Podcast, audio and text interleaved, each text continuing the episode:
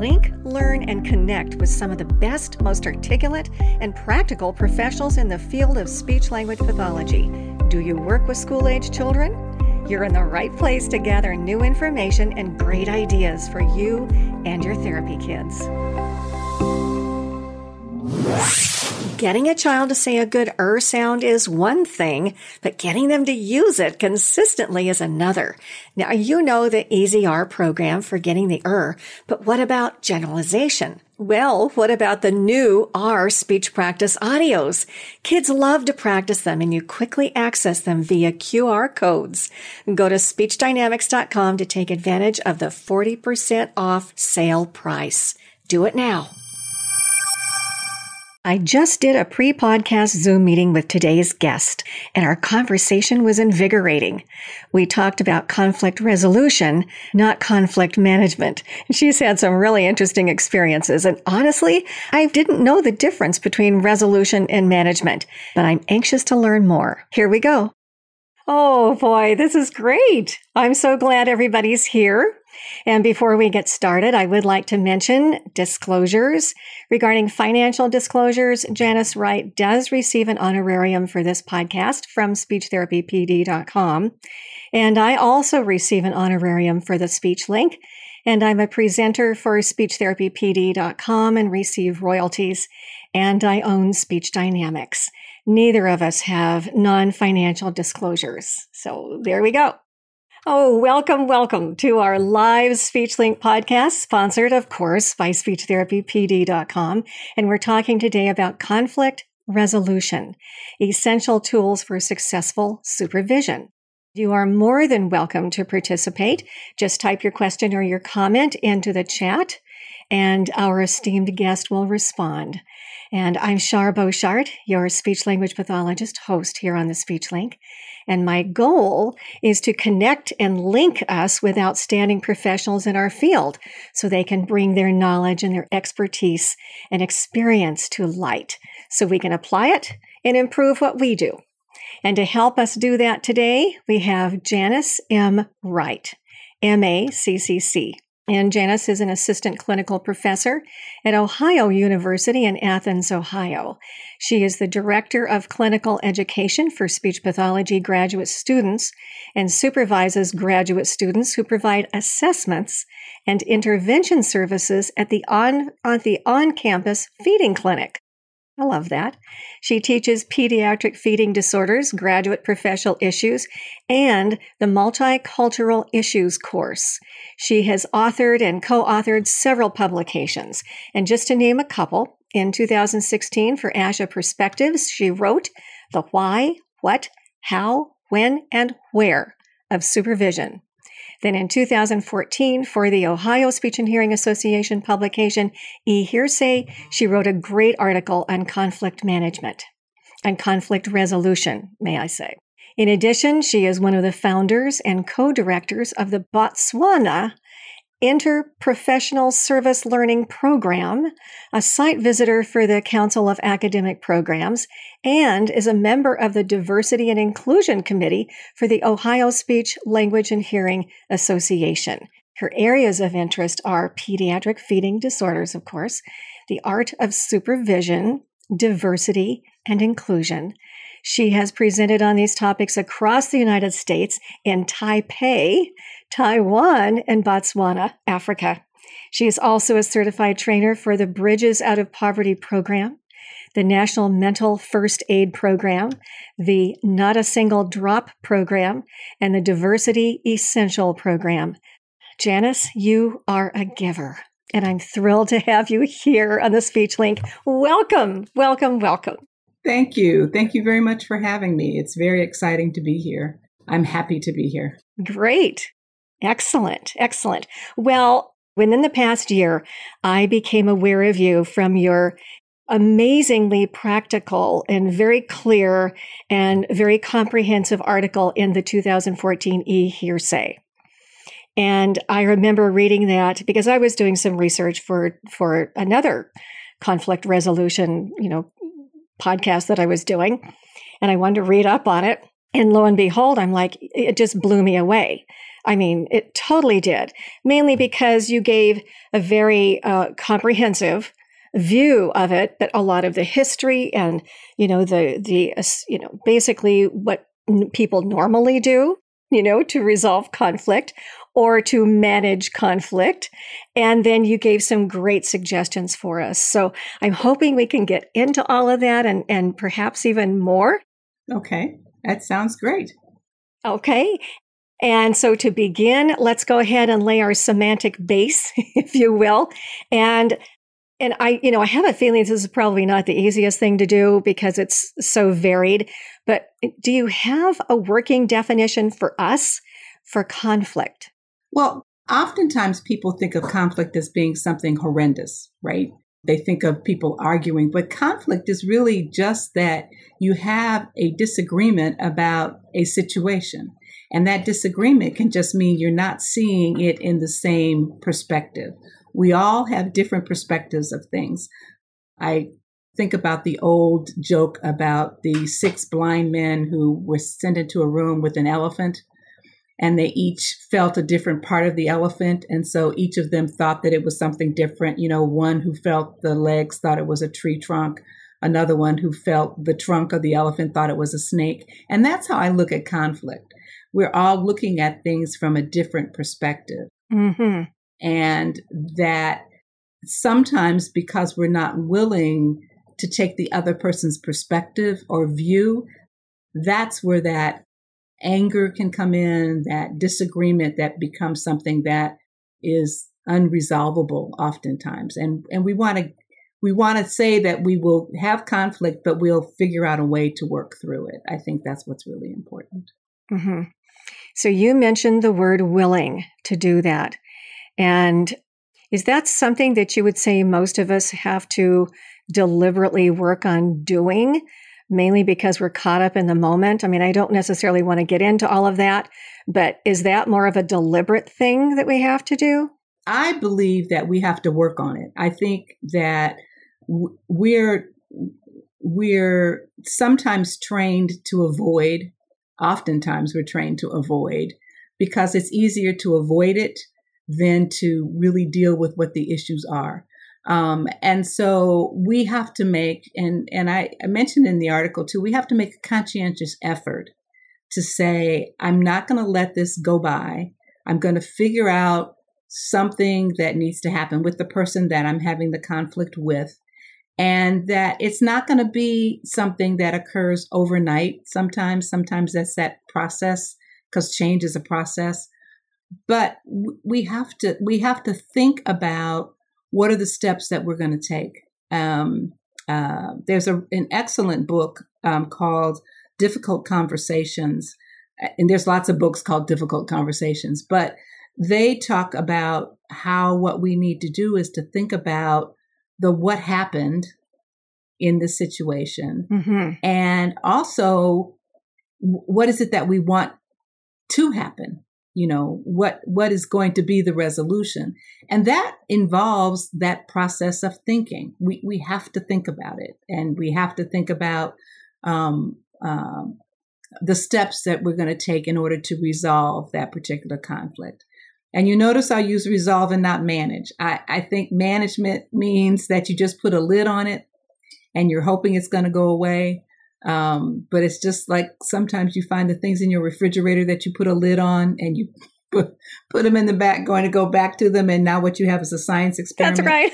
Um, so green mold. So green mold. Yeah. You know, I know that's how penicillin was developed, but penicillin's already been developed. I don't think we need to do it again. No. And that's what happens with conflict. You know, we put a lid on it. We think we've solved it. And in actuality, we haven't solved anything. So Mm, yeah, see that. I was going to ask you what's the difference between resolution and management. Can you go into that a little bit more for us? Because yeah. that is a really popular phrase, you know, conflict management and how to manage it. But conflict resolution, that almost sounds like, okay, resolution. I'm taking ownership of this and management is just, I'm sort of managing the person in the situation. Is that sort of what you're talking about? Or I'm managing in this for this moment, mm, right? Mm-hmm. Because it's becoming a conflict. And in actuality, I don't want to do, I want to avoid it, but I have to do something. So I'm going to do whatever I can do at this particular moment. But that doesn't necessarily, the conflict doesn't necessarily go away. I know what one of the examples I gave in in the article was about um, the fact that we had uh, we have a dress code now. Where all the students are wearing scrubs, but before we had a dress code. You know, you you needed to wear khakis. You we had a, a Ohio University polo shirt that you you know could wear. And now, this um, is in the um, clinic. This is in the clinic, okay. right? This okay. Is, this is in the sorry. This is in the clinic. Okay, that's okay and and it was pretty clear, you know, in terms of no flashy jewelry, you know, things anything that would distract the client, you know, mm-hmm. we, we mm-hmm. thought we were fairly clear. So we had a student who at every turn would not do the opposite, but she wasn't exactly following what we would consider as dress code, right? Um, and so we, um, um, the one of the supervisors had a meeting with her, and the meeting was, "You will wear what we tell you to wear, um, or else I'm not going to give you credit for any of the clinic hours that you have." Wow. And and that was the meeting. Wow. And and so that was the resolution, right? You know, you do what I say, or I'm going to punish you for it. So the student did what she had to do for the rest of the semester that she was with us. Then she goes out on externship. and we, you know, think that everything is fine. You know, I'm in charge of externship, so I'm the one that gets the information. And we get a scathing letter from the preceptor that was on site saying, you need to teach students how to dress appropriately for um, doing therapy. And I'm like, well, uh, you know, we we had resolved that issue, right? But we didn't manage it because obviously the student didn't learn that what we meant was everywhere. You know, here are the things that you need to do. But we resolved it. She did it for us, but it didn't carry over into another situation. So to me, it was not managed. I mean, it was managed. It wasn't resolved. Okay, so just the opposite. Okay, just yeah, the opposite. Okay. Right? It wasn't. It was managed, right? But it wasn't resolved because there wasn't any carryover um, that that took place. And the way that it was managed was with threats. I'm going to take something away from you. Kind of like what we, you know, tend to do. Or I have three grandsons, you know, one is five, but growing up, you know, his parents would go, if you don't do this, this is going to happen. And by the time he was three, he was smart enough to realize it wasn't going to happen. You know, mm-hmm. nobody followed through with it. So therefore, I can still get away with it. They thought it was resolved. Yeah. You know, it was resolved, but the only thing they had done really was to manage it. So to me, that's what the difference is between those. Okay. Very interesting. Very interesting. You know, and as you're talking, I'm thinking, boy, yeah, this whole conflict resolution flows over into I mean, name any area of life. Right whether it's marriage, whether it's with your kids, mm-hmm. or being a supervisor in a university, or perhaps you are a supervisory type person in the schools and you have another SLP that's, you know, doing their their uh, practicum. Right. And you're responsible for, you know, ushering them along and nurturing them along and teaching them. So all of this, this information, conflict resolution is foundational thought, I would say, to really, um, you know, to sort of uh, put into your uh, lifestyle as you move through life. It's not just for for teachers and students. Correct. Yeah, I, I believe I, and I think it's one of the things that when we take a look at, well, now ASHA and and as is requiring you to have you know at least two hours in the art of supervision, and I call it an art because that's what it is. It's you know it's an art. It's what it is. And it it used to be. I mean, I went to school. I tell my students all the time in the dark ages. You know, we had you know slates and gas lights and things like that. But yes. But it used to be the thought that if you were a good clinician, you could be a good supervisor. Mm-hmm. And and and and it takes a little bit more than just being a good clinician to be a good supervisor because as a clinician you can you know the word I want to say is not finagle, but that's what I'm thinking of. You know, you work with your client, um, you have mutual goals in terms of making progress because they want to get better. Oftentimes, student clinicians come in and they don't know what they don't know. Mm-hmm. Right? Sure. They don't understand all the nuances that are involved in terms of working with um, different individuals, and that what our job is to do is to teach them that but we all know that people learn differently, right? Mm-hmm, mm-hmm. And so we have to be the person that's flexible in that situation, not necessarily the student. Um, and that's that is something that I've learned in the years that I've been a supervisor is that not everybody I can't I can't approach everyone in the same way. Mm-hmm. Right? Mm-hmm. And that in order to figure out why why we're having this dissonance, then I have to take a step back and take a look at what my behavior might be and then where they're coming from. Yeah. You know, why is this and and again when they talk about the what happened conversation, okay, what happened? What happened that caused this conflict to occur? Was it something that was said? Was it something that was not said? Um, nonverbals mean a lot. You know, oftentimes we have these nonverbals that we don't even recognize, and maybe the student said something and your face did something else, and the student picked up on that nonverbal, but they're not going to tell you because guess what? You're the person in power. That's right. Right. That's right. I'm, you know, you're the person in power. So I'm not going to tell you. Now I'm going to tell all my classmates, but I'm not going to tell you that this is what offended me. But your nonverbals, right, are now being affected by what I did and may not even have been conscious of what I did, you know. When you figure that part out, you have to think about okay, feelings. So were my feelings hurt because their feelings were hurt or do I think that their feelings shouldn't have been hurt? I really didn't mean anything by that, you know. But again, I don't say that to that person. I just go, well, they should get over it. right? It was just an eye roll. And we all know eye rolls you can hear from a mile away, you know. yes. It wasn't anything for them personally, et cetera, et cetera, et cetera. So you, you have to have that. Um, and you have to be humble enough, I think, to say to somebody, I don't know what went wrong here, but let's see if we can't figure it out. You know, that's part of that whole discussion about resolving that.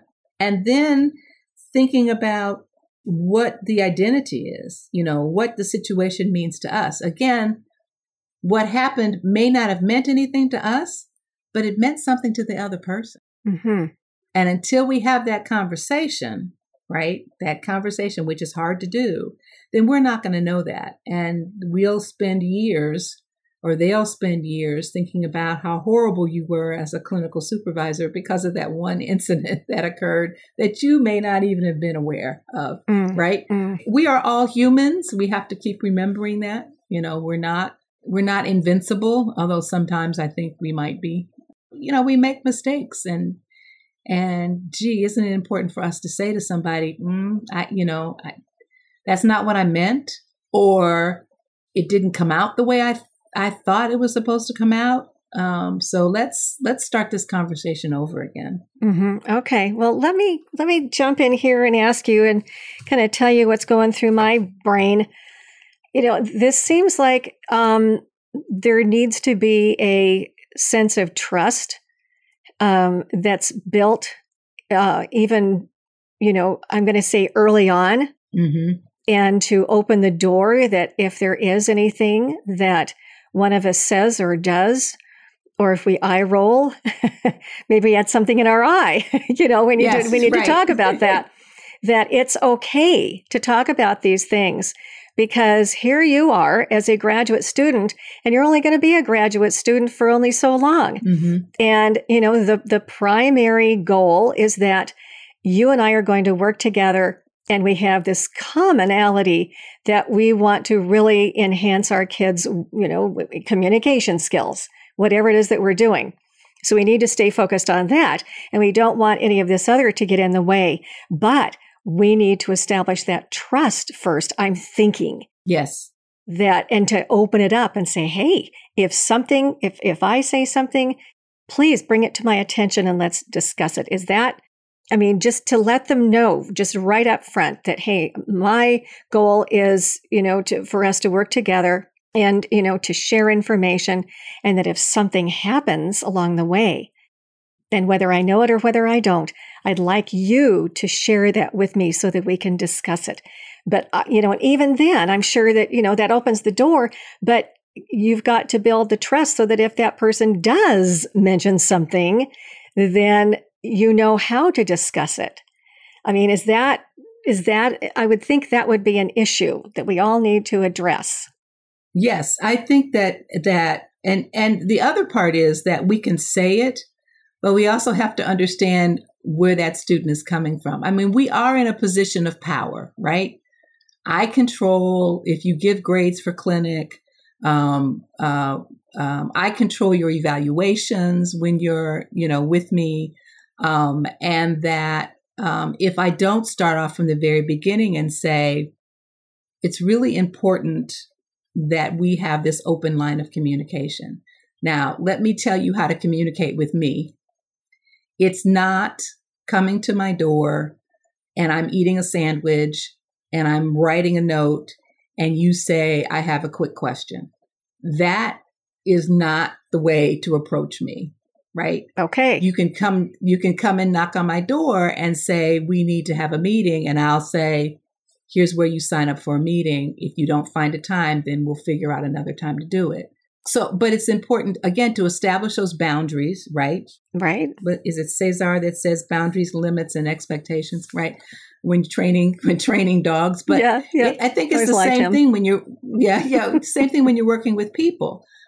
I want you to be able to come and t- and talk to me about things that are happening.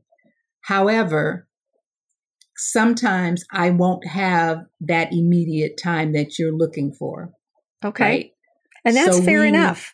And that's, that's fair front. enough, right? Sure. That's upfront and saying, here are my best times. If that doesn't match, then we're going to have to figure out a way to to work this. Um, and now with Zoom and Teams and text messages and all the rest of that stuff, it, it opens up more lines of communication. It's amazing that we don't use them, but we don't.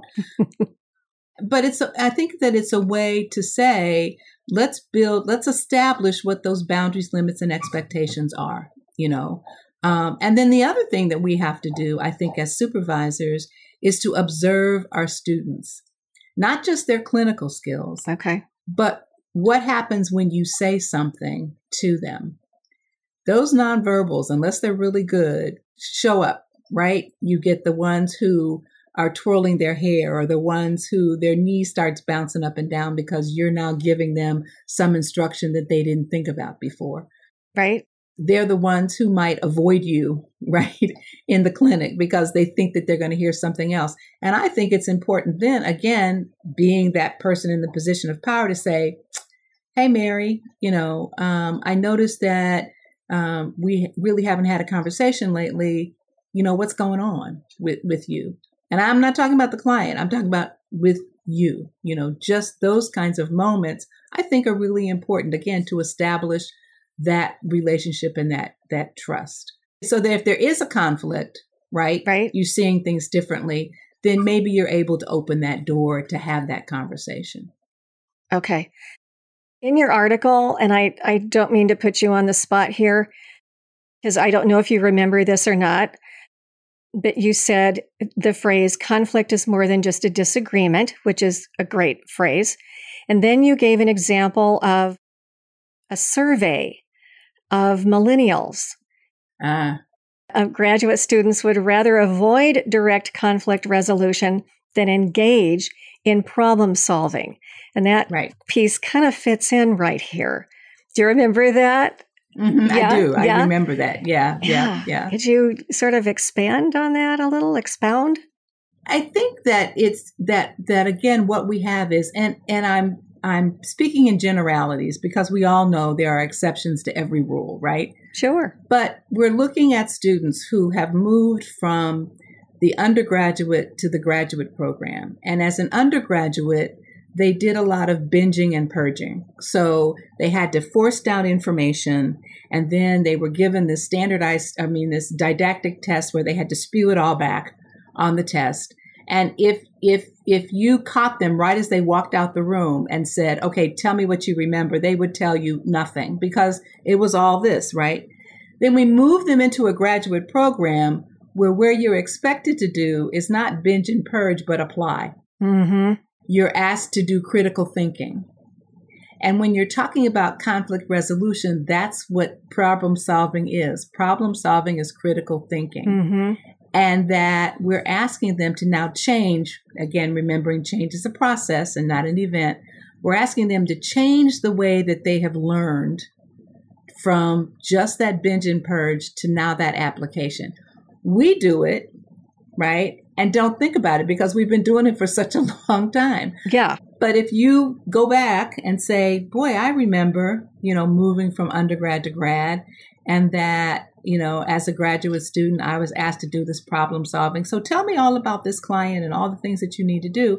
And I can remember, you know, until I got ready to graduate, I was struggling because I was used to Yeah. having, here's the answer, right? The answer is in the book. Um, and as I tell my students all the time, please find me one of those clients that they have in books because I haven't seen one yet. I, you know, they're wonderfully written, right? But I haven't seen any of those. Yeah. And so that that conflict can occur between the supervisor and the supervisee because the supervisor sees the entire picture and the supervisee is looking for that one answer. Mm. Tell me what to do. Tell me what to do Mm-hmm. Mm-hmm. and and that as a supervisor I, I talk about that continuum you know that direct active so you're versus consultative and collaborative you know we can't stay in direct active even though that's where students want us to be we really have to talk to them about you know we need to move forward here so that you are doing more problem solving and that you really think about what are all the aspects that you see as the supervisor that I don't see as the student, right? But they're not going to ask you that question. Mm-hmm. So you have to come up with that, you know, with with that information. Say, let, let me tell you what I see, um, and that and that maybe what you can look for is X, Y, and Z because that's what I'm seeing here. And then how are we going to solve that Mm-hmm. um, issue? Um, how are we going to get more responses from this child?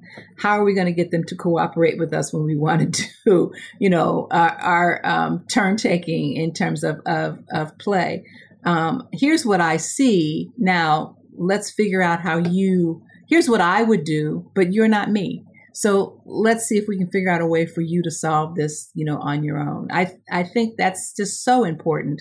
Um, again, as a part of that that resolution of conflict Yeah, and that it's something that they can carry over with them. Remember, when we manage it, um, it, it you know it occurs for that one time. But if we resolve it, then it'll carry over into other situations, and that's what we. I mean, I think that's what we all are looking for.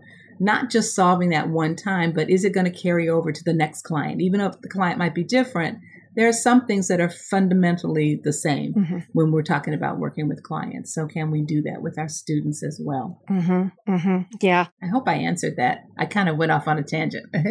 that is just incredibly important and you know the whole concept of of practicum and being involved with clients now the student the graduate student or even the new clinician Mhm. is now in the leadership role in the i'm going to say power role Right. okay Yes. which i Yeah. you know not literally but but yes they are Yes. they're leading that child and and Right. in the practicum piece, it's a they're sort of like middle management. You know, they've got the supervisor here, and then they've got the child here, and you know they're sort of quotes answering to both, and they have to assume behaviors for both, and it's it's it's a crazy place to be. I mean, it really is, and I think that the student needs to know that we know that Mhm. Yes. Exactly. and that yeah we know that and it's not something that you automatically or at least some most slps you know stu- grad students don't just magically morph into this amazing therapist role hmm hmm and hmm So the um, listening skills and the observations and so on that you know that you're probably hoping that they develop with the client uh, hopefully you know they they develop it with you the supervisor as well Right. you know Yeah. and that that they fine tune their listening skills and their observational skills as far as communicating you know period um, and i know that you talked about fine tuning listening skills is that is an area that we kind of need to focus on right as we're resolving conflict or maybe even you know figuring out what to say that we don't move into that path of conflict Right. I think active listening, which is the term, you know, the terminology now is active listening, is something that people mouth, but they don't really do. And that if if you're listening, then you might have a pause before you answer. Because if you're actively listening, you're not already preparing the answer in your head mm-hmm. and that if you are truly actively listening, especially to the clinician, then you might say to them, and I've said this, you know, that is an excellent question. I don't have an answer at this moment. Because I've done my active listening and the things that they have said, it's like, oh, well, I don't know. I don't know what to do with that. I'm going to have to go search somewhere too. And so, and I often say, you might have a quick question, but I'm not sure that my answer is going to be quick because I really want to hear what it is that you're saying. So I might ask you questions about your question. Mm-hmm. They say, What can I do to make this child sit in their chair and follow my directions? And I say, Well, what are the things that are happening before they get up out of their chair? Mm-hmm. And the student goes, I don't know. Well, maybe you need to get that information and then maybe we can look at how we can solve this problem. You know, the antecedent before the behavior and then the consequence. Mm-hmm. So, although I might have a lot of suggestions about how to keep this child in their chair, until I find out the antecedent and what that student has been doing, I mean, I'm watching, right? Of course, you're watching, but you can't watch 100% of the time. Um, and that might be the one time that the child gets out of their chair when you didn't see what the antecedent was. But if you're asking them to do that critical thinking and you're doing that active listening, you're not always giving them that solution. You're listening to what they're asking for, and then you say, well, let's see if we can solve that together. Not just me telling you, but what's going to work for you and what's going to work in this particular situation. So yes, listening is really is is very important. If we don't, then we miss that opportunity, I think. Now all of us don't have a whole lot of time. I you know, I can I can I know that, you know, being a clinical supervisor, having worked in um, uh, workplaces where you've got a student and you've got the teachers and you've got the principal and you've got, you know, whoever, and you're going, you want me to spend extra time solving these things when they should already know it? Well, they don't know it. I think that's the thing that we need to to to really put out there and say they may have gone to school for two years, but they don't know the things that we know having experienced it through our our workplace. Mm-hmm. And so I think that that's an important aspect of taking a look at it. You know, what is the conflict? Is it that you think they're supposed to know and they don't? And again, in that position of power, they're not going to tell you they don't know. I can't tell you how many reports I've gotten from supervisors that have said, this student said that they didn't know how to do the PLS. And I'm going, oh, they just lied to you because they should be dreaming about the PLS because we do it so much, you know. Or they said they didn't know how to do the Goldman Fristoe. Oh, no, that's not the truth. I know they know how to do the Goldman Fristoe. It's just that in that moment, the way that you might have approached them, they're panicking, right? Oh my gosh, they're going to ask me to do a Goldman Fristoe, and I don't remember how to do a Goldman I'm Fristoe. not ready. And they don't know. Yeah, I'm not ready, right? And rather than saying again with that conflict, because students need to learn how to do conflict resolution too, and saying you caught me off guard there. you know, Mm-hmm. Mm-hmm. can you give me about five minutes and I'll, you know, come back with because I think that's the important, you know, that's the important part of that. How do we train our students how to answer and how do we train our supervisors how to get the most out of out, out of those students? I think those are some things that are really really important as a part of this. Yeah, yeah, definitely. You know, I, I, that's yeah, that's a really good advice. Um, let's go back to that um, graduate student that's working with the child and having some difficulty with the child's behavior. Mm-hmm. And I love the way that you said, let's go back and look at the antecedent. You know, what was going on? You know, why do you think he did that? What was happening at the time? What were you doing at the time? And I love that because that plants the seeds in that grad student's mind of, ah, that's what I need to do with other children as well. Right. Exactly. So it's not yeah, yeah. So you're you're helping them to resolve not just the the issue at hand, but also to resolve, oh, boy, I'm probably going to have other kids that have behavior problems and here's a strategy that I need to really apply during those times. I mean, it gets complex. The whole thing gets complex. I mean, it really does. But what other kinds of things? Because I know that you've had, you know, issues that have come up with with new therapists and kids and their behaviors you know, how do you handle that? And that is an issue. If that's one thing that I remember when I was brand new, I didn't know what to do with that kid that was like turning in his chair. Or I said, okay, let's work on this. And the kid looks at me like, no, let's not. you know, like we're, we're oh, not doing that. Yeah, yeah, yeah, yeah. yeah that's yeah, right. No, no, we're not doing. That. Yeah, we're that. not there, honey. We're not there. Yes. yeah. I don't know where you think you are, but here I am. Yeah. Um, I I just think I, I use humor a lot. Um, sometimes it's it's well taken, and other times it's not. But I say to my students all the time, you know, people are funny. We're, we're hilarious and that if you can find the humor in the situation rather than focusing on the fact that this child is standing on the table. We had one kid. I'm sorry, child. I used kid. I should use. Oh, child. I use the word kid too, and I think most therapists that are tuning in now probably use the the word kid. And I don't know. He was, I, you know, he he was standing on the therapy table and taking his clothes off. You, oh, you know, well, um, hmm. right, yeah, yeah. I, you know, he was, was he was, was, a more severely impaired kid, he, or was this a no? He this no? was a kid who the issue was. I think he um, had some phonological issues, but he he was just he was he wanted to be in charge, right? And he would do things to shock.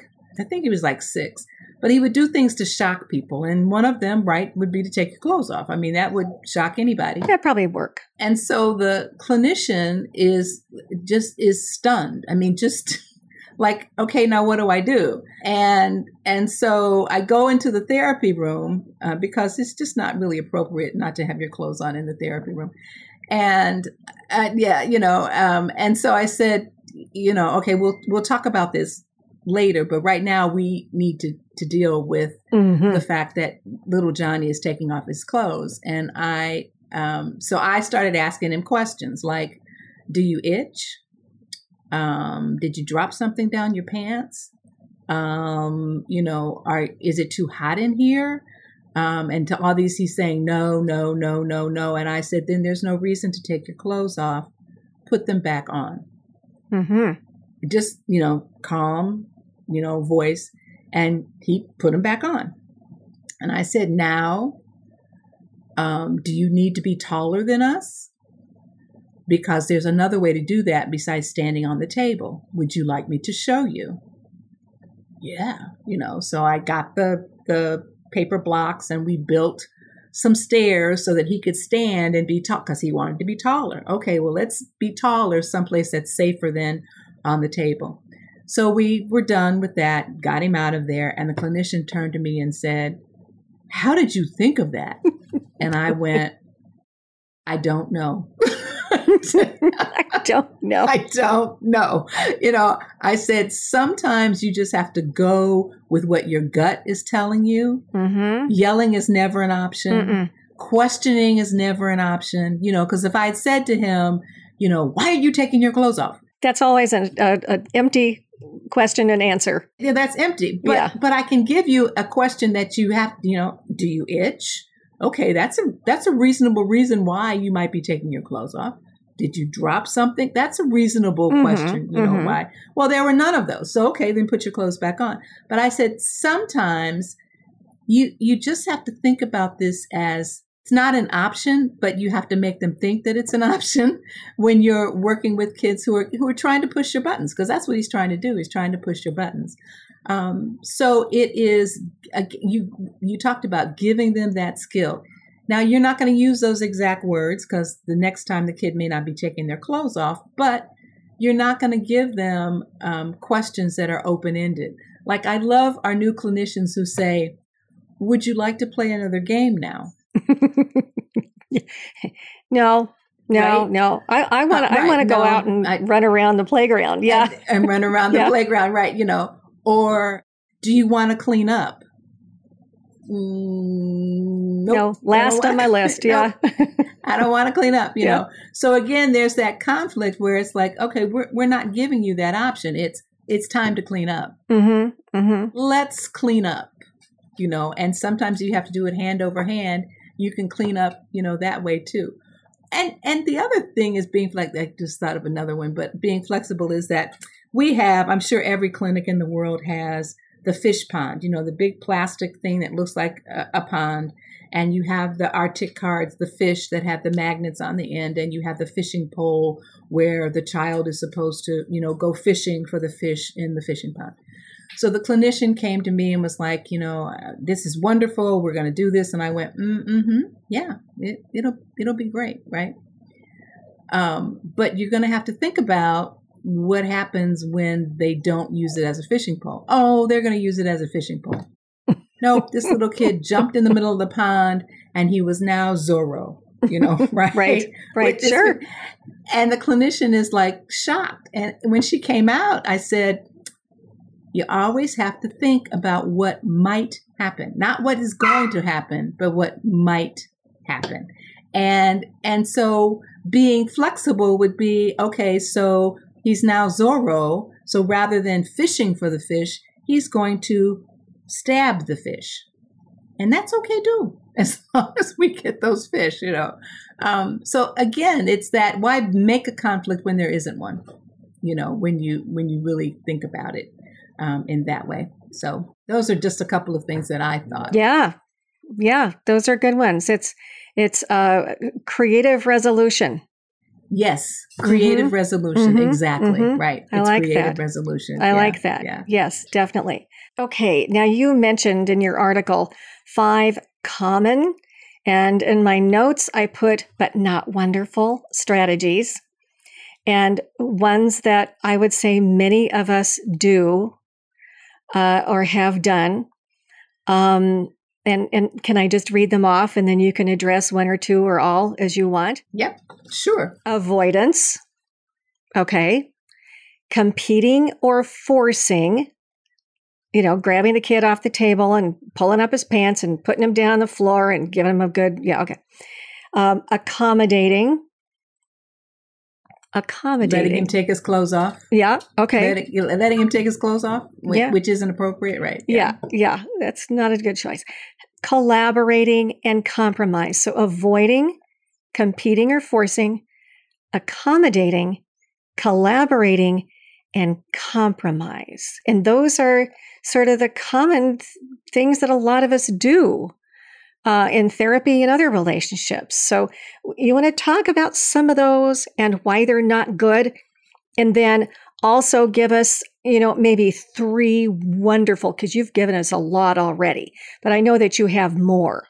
You know, just, you know, take us home, you know, with three of your top techniques. Okay. So avoidance, competing or forcing, accommodating, collaborating, and compromise. And you can talk about any or all of those and why they're not particularly good.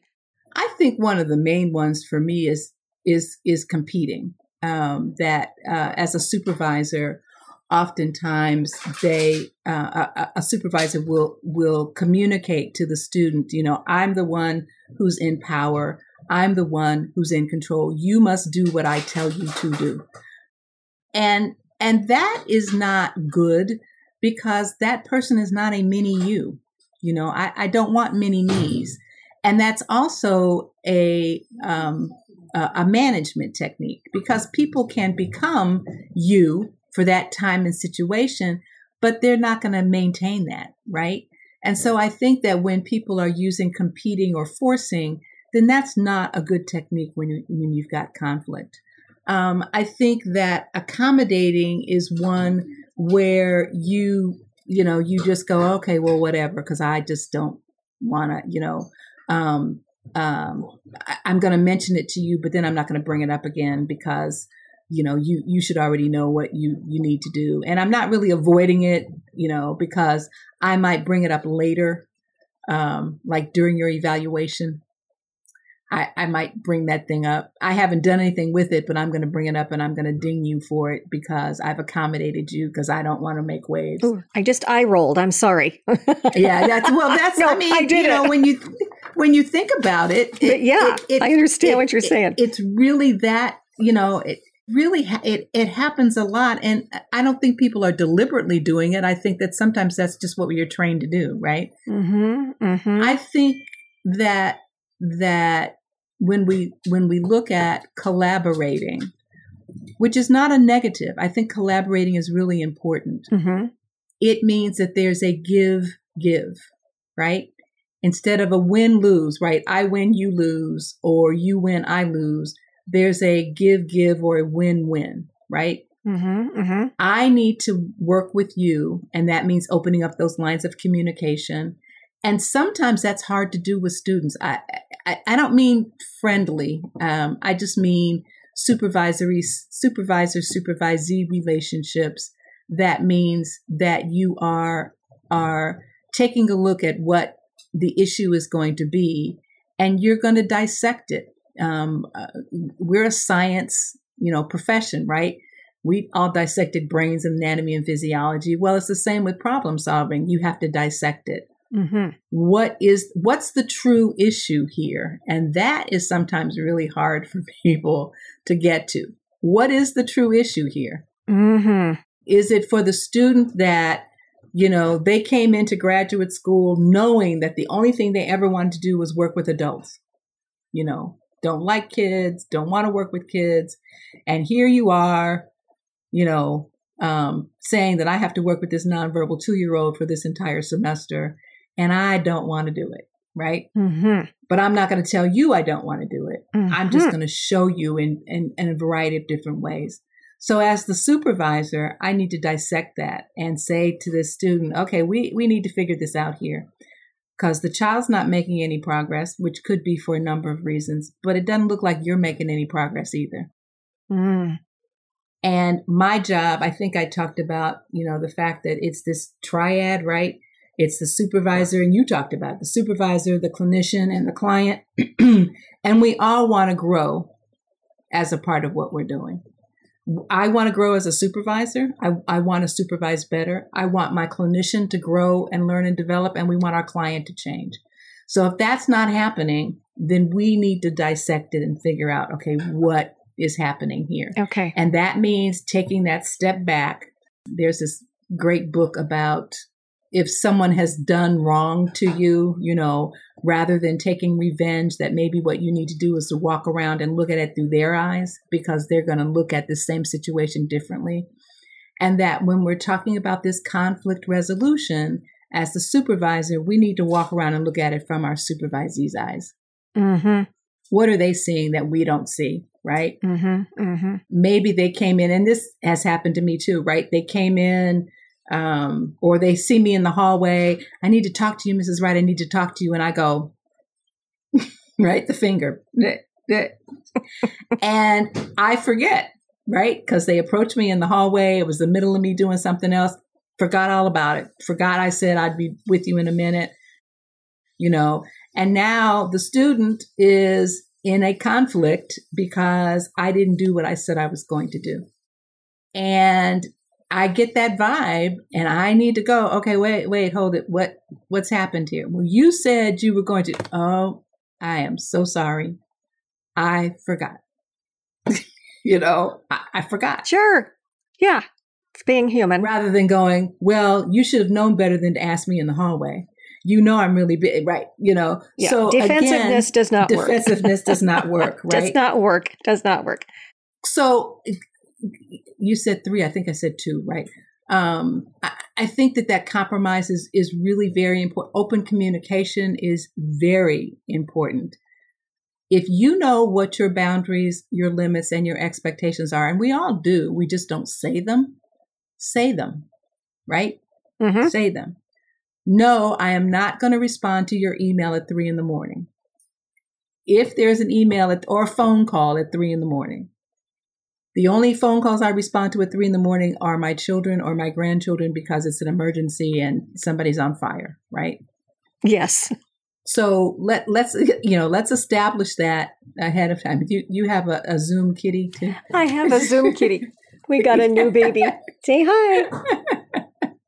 Conflict resolution. Yes, She has no Yeah, clothes. You know, She's on the table.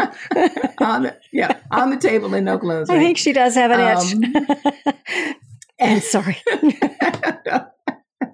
That's funny. My dog would be up here too, but he's too big. Oh. Um, so, um, so I, I, you know, I really think that those things are just are, are so important. We still can have a backbone. I think somebody sometimes people think that because I'm talking about, you know, listening and that, you know, you're it's a wishbone. No, I'm not talking about a wishbone. You still have a backbone. But you need to be able to express what your boundaries, your limits, and your expectations are, and then work with that individual whether it's uh, you know a client or a supervisor, a CF, another coworker, right? To work with that individual to say, okay, how can we, you know, how can we develop this compromise here, right? Here's what I expect.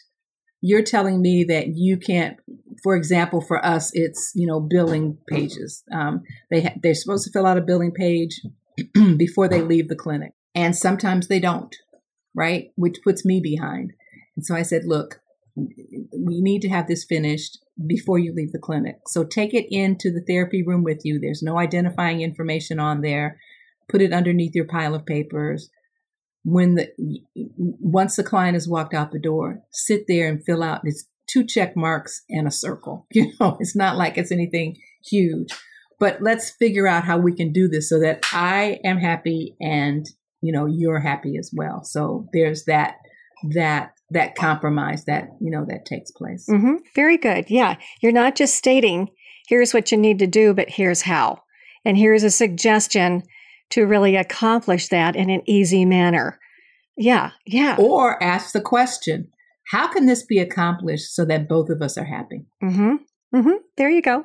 Good question. Goes back to that critical thinking. You know, how, how can we do? Here's what's happening, and I'm not happy, and you're not going to be happy because I'm not happy. So how can we do this so both of us can be happy? Yes. You know, Good question. Good Right. question. I Yeah. love it. I love it. Well, thank you. Thank you.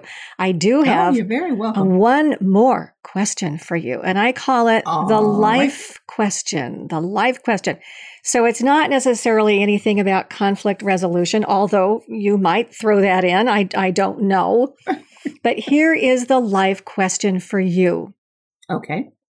When you were growing up, did you have any experiences or situations that influenced you to become an SLP? Yes. Um, actually, there's a couple, but um, so I had a younger sister who had a progressive neuromuscular disease. They still don't know to this day um, what it was. They have a number of opinions, but um, back in those times, you know, it was she was she was getting to the point where she was bedridden. She didn't have enough um, muscle control to speak, but she was very communicative, right? the SLP would come to the house and would work. This is back when before we had electronic, you know, devices, but we had picture boards, right? Making picture boards so that she could make choices as to the things that she wanted and didn't want. And that what was what was so funny is that she she had a she had a personality that was you know and and the and the SLP was you know having all these just wonderfully nice things on this picture board and my sister was having none of it. You know, she wanted to be able to say no, and she wanted to be able to say don't want, and she wanted to be able to say, and I thought, well, this, you know, A, I like this idea, you know, of being able to help people communicate. But isn't it important to listen to what the client wants versus what you want? That kind of yeah, you know, put put that in place then. And I thought, well, let, let me let me, let me look at this field because actually, what I want, I came from a long line of teachers, um, but actually, what I wanted to be was a um, jazz club singer, which was never going to work in my household. But oh my gosh! And so my my second thing growing up was I was in high school and the choir director um, was talking about, you know, things that you could do. And I said, well, you know, I really want to sing. And he goes, you need a job where you can like make some money. and I went, well, yeah, probably. Yeah, okay. So he took me to see a friend of his who was an SLP in the VA. And she was amazing. She was working with these guys, these rough guys, you know, they had been through the war they had TBIs, they had, you know, um, PTSD, although they didn't call it PTSD then. They had mental health issues. There were all these things that they had. And she became what it is that they needed during that particular time. She was an actress, you know, she would sing if they needed to, you know, have sing songs sung to her she had done her research in terms of the war that they were in. And so she could talk to them about places that they had been and she could talk to them about the airplanes that they flew. And I was just entranced. I thought, yeah. you mean you can actually do this, make a living, talk to people about things, and improve their overall situation? That cinched it for me. I, you oh. know, you will, in my high school yearbook is written that I was going to be a clinical supervisor at a university at some point in my life. So, and I graduated from high school in 1972. So I think that those are the things that really, that really influenced me because before then, who knew about speech therapy, right? Right. You know, you, you, you know, you didn't know those things, but I found it. And I, I think it's, I, my husband teases me all the time about recruiting people because I go everywhere and we'll recruit. You want to think about speech therapy or audiology. I have to give my audiology folks credit to, but you know, either one. So, um, so yeah, that's that's that's my story. I love it. Um, I love yeah, it. That is amazing. So, wow. Yeah, wow. Yeah. Between your sister and your your whole family involvement and and how you saw and compared kind of what was going on therapy wise and then that yeah. whole VA therapist that just was lighting up their world Yes, yeah, she was. It was amazing. Yeah. Wow, it That's was. great. Yeah. yeah, she really. I mean, she really took that. You know, the aspects of evidence based practice, right? Yeah, clinician expertise, the evidence, and then client needs. Oh my gosh, she focused on the client needs, and she had great progress with these guys. Um, um, that you know I still think about to this day. Um, so yeah, Wow. Oh, that's that's wonderful. Well, thank you for sharing that. Thank you so much. You're welcome. Thank you. Thank you. You're very yeah. welcome. In fact, thank you so much for sharing your amazing knowledge and your expertise. Very, very helpful. Lots of, of, of useful, practical nuggets. And I that's what I like. Thank you. Oh, good. Good. I'm glad. I'm glad. Yeah, I was able to answer the questions and hopefully you know, have some folks thinking. Yeah, yeah exactly. Exactly. Thinking. Yes. Yeah, yes. Yeah, also, I do want to thank all of you for being here and for tuning in and for continuing to get the word out about the SpeechLink podcast, where you not only learn practical information like today, but you also learn CEUs. And in a week or so, the audio version of this episode will be available for free on all the popular podcast apps like Apple Podcast and TuneIn and Podbean and so on. So I greatly appreciate your positive, supportive, com- uh, your comments, and also your views on all of that. Um, and also, I just want to mention about um, our future podcast here. We're going to plan ahead uh, for in two weeks. We've got Kristen Martinez, an SLP, will share her knowledge about telepractice techniques. And that date is Thursday, January 27th at 7 o'clock p.m. Eastern Time. And as we wrap up, you know what to do. Just log on into your speechtherapypd.com account and take the quiz, do the evaluation, and print out your certificate. And I do hope that you all realize how much you are appreciated. And thank you so much for all that you do with your therapy kids. See you next time. Bye bye. Bye. I'm thrilled you tuned into the Speech Link. I hope it was helpful. Just leave a quick review and subscribe to be a part of a select group that receives every episode. For CEUs, go to speechtherapypd.com. And for everything else, visit charboshart.com. There's free materials, articles, books, and my blog, Therapy Matters. Thank you for all you do. See you next time.